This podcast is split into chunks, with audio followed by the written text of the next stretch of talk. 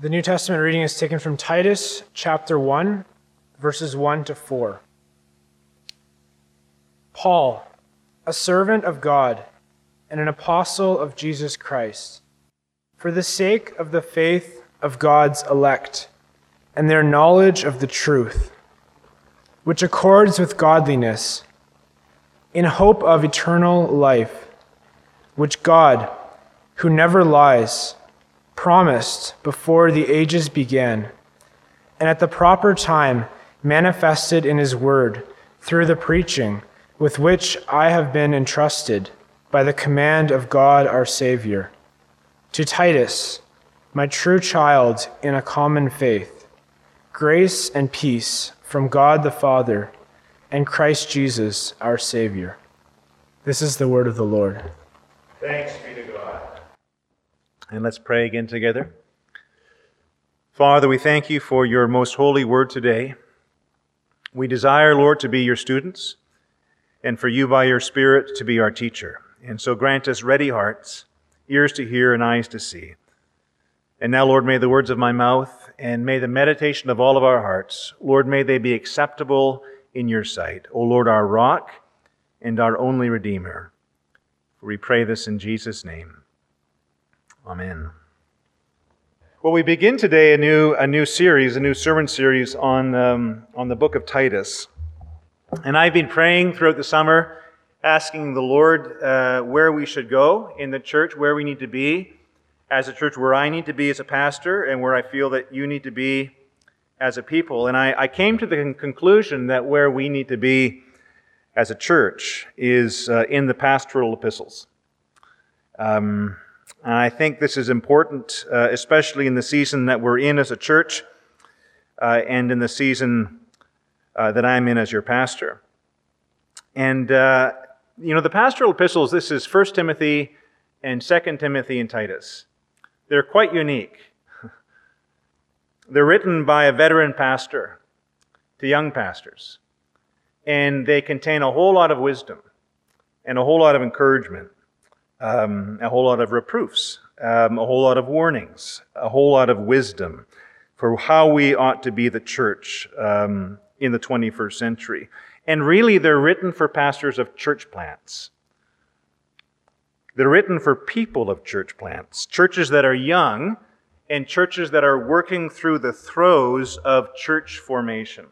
And these throes, these growing pains, they contain and they represent a lot of difficult stuff. You get a sense when you're reading through 1st and 2nd Timothy that Paul is deeply concerned that Timothy's just going to give up.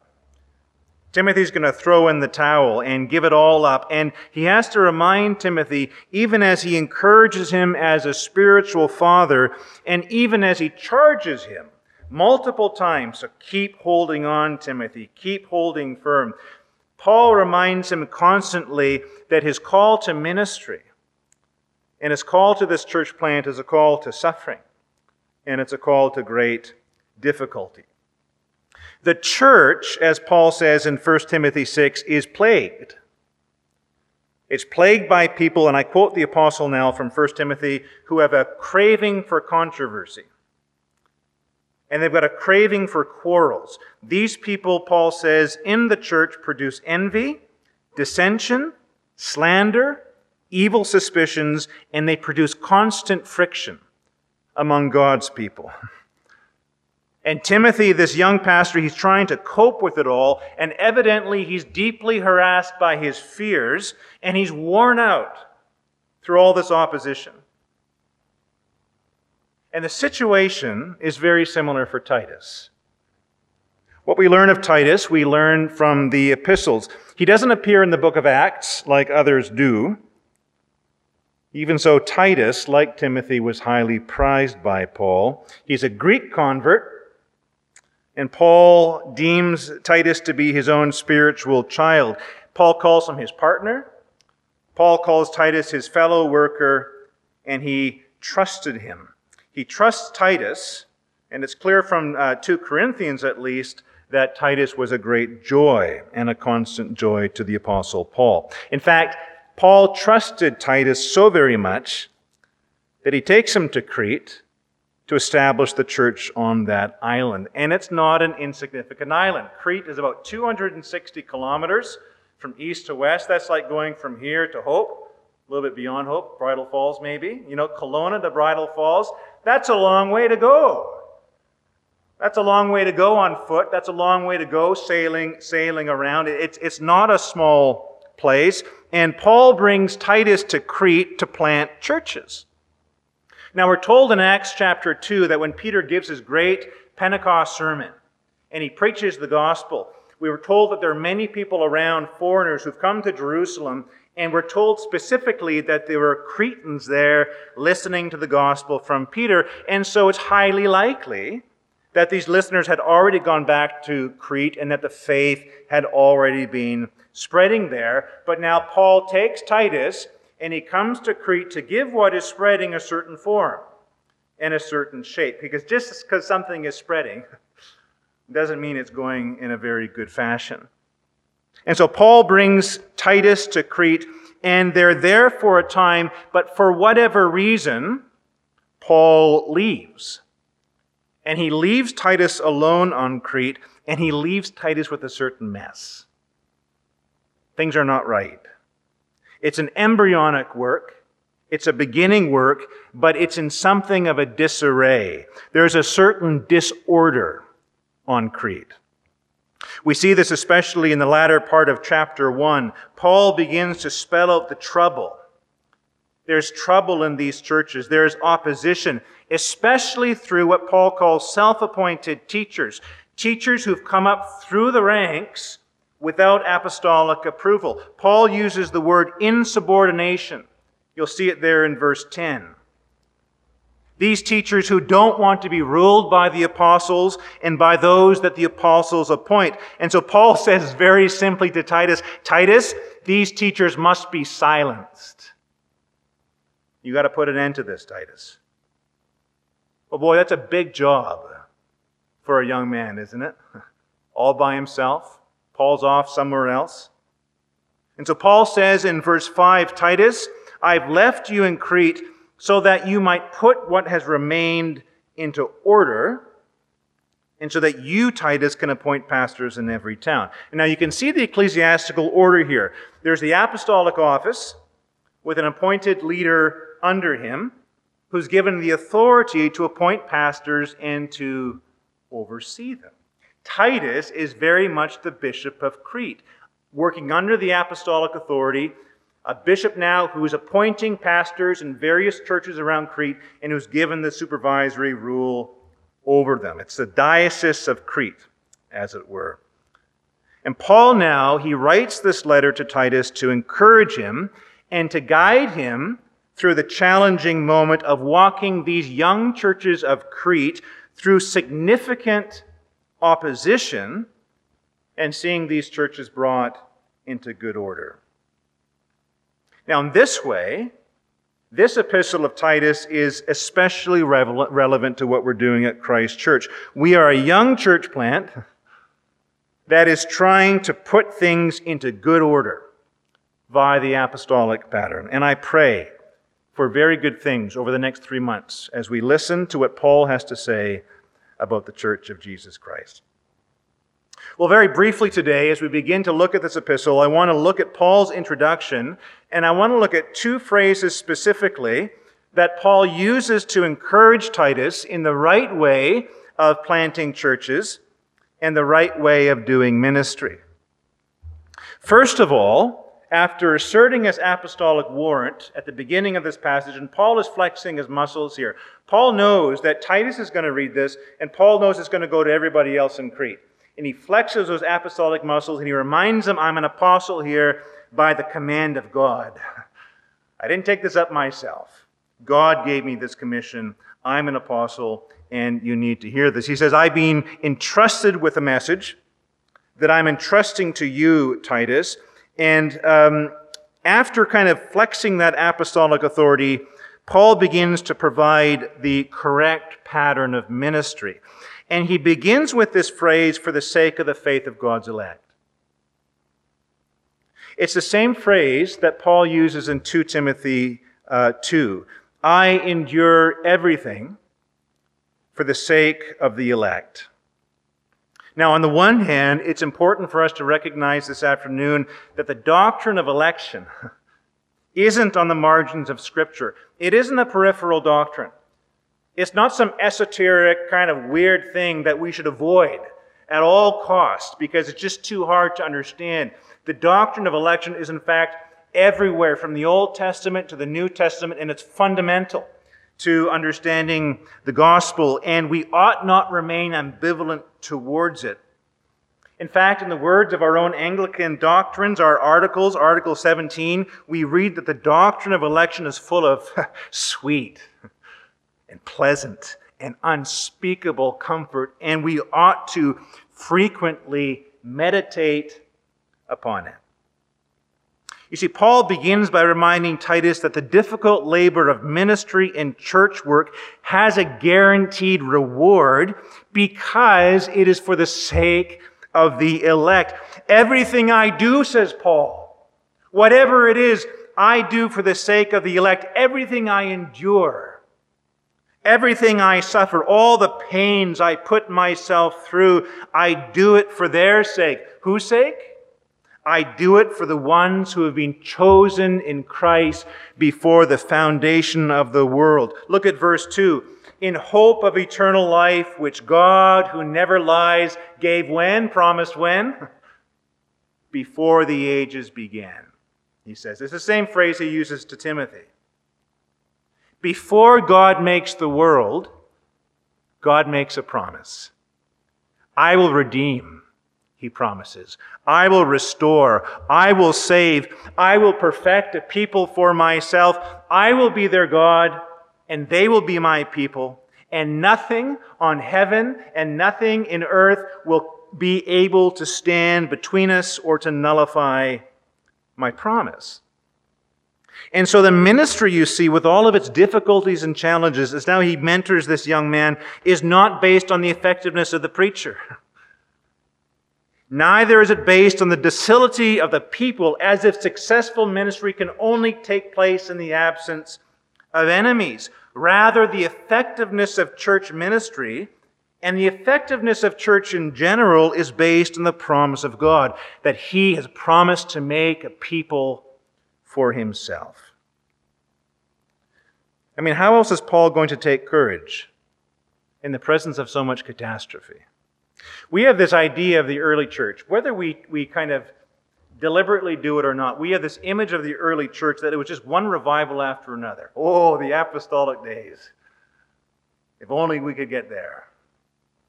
But the apostolic church was a mess. The apostolic church was a catastrophe in some ways. Paul says in 2 Timothy, 2 Timothy 1, everyone in Asia has turned away from me. All the churches I planted, all the places I've been, they've all abandoned me. They've all turned away from the gospel I've been teaching them, including, he says, my co-workers, Phygelus and Hermogenes. And when he says that, you know that Paul means my co-workers, these guys. Even these guys turned away from me, he says. Later on in the same epistle, he says, Demas, my co-worker, He's deserted me in love with this present world. And then shortly after, Paul says, Alexander the coppersmith, my co worker, he did me great harm. Beware of him. You see, Paul is pounded by betrayal from within the church. Never mind the Jews or the Romans. Paul's being bombarded with stuff from within inside the church. And how does Paul possibly make sense of it all? How does Paul keep going? Everything I do, he says, I do because God has made a promise before the ages began that he will gather a people to himself and he will give them eternal life. And so Paul says, when my eyes look at the church and they see disaster, when I'm pierced by betrayal and desertion, when I see insubordination and self appointed teachers who are teaching things they ought not teach, then I fix my eyes on the promise and I say to myself that God has promised to do something, and what God promises to do, He will unfailingly do. Because unlike these Cretans, who can do little else but lie, God cannot lie. God will not lie. And God will fulfill his promise. And so God, Paul says, will build his church, even in this mess of an island called Crete, where Titus is having so much trouble. Secondly, and finally today, Paul says, I labor the way that I do so that God's people may possess knowledge of the truth and knowledge that accords with godliness. Not just any knowledge here. Don't forget, Paul says to Titus, that the purpose of ministry is to ground people in truth, but not truth that remains out there. Not truth that is like in some art gallery posted on the wall that we can lean back and admire from afar. Paul has no interest whatsoever in building a philosophical system that we can sit back in our armchairs and speculate about.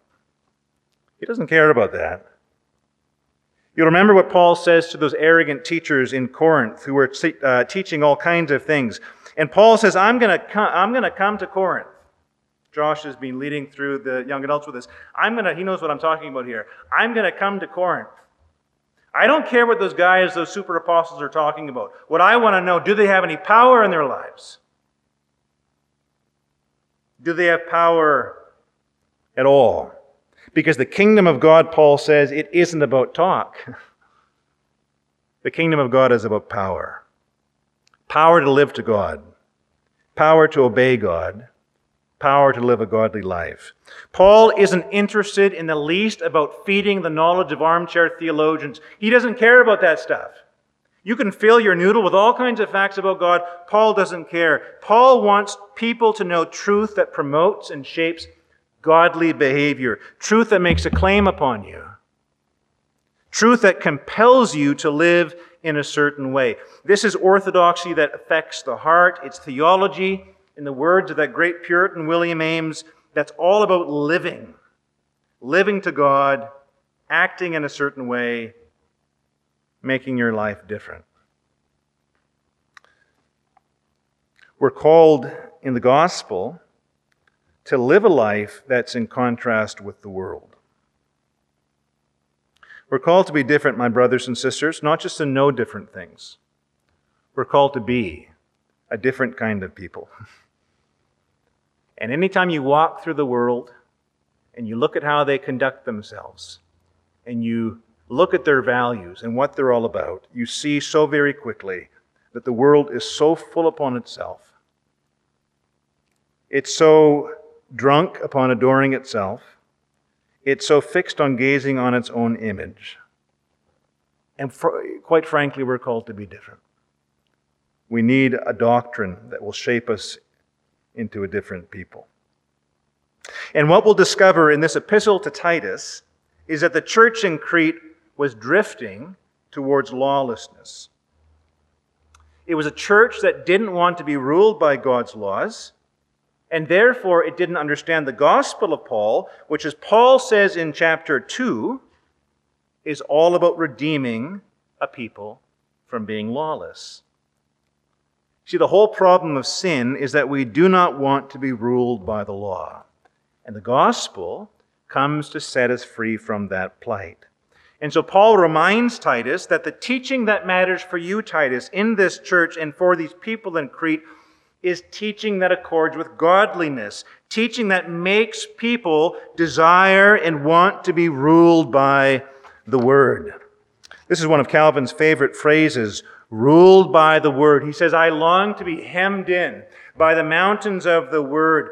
The Word of God, you see, it comes to us not just to inform us, but it comes to surround us, to hem us in so that there's no escape from it, and we're compelled by the Holy Spirit to live within its holy limits.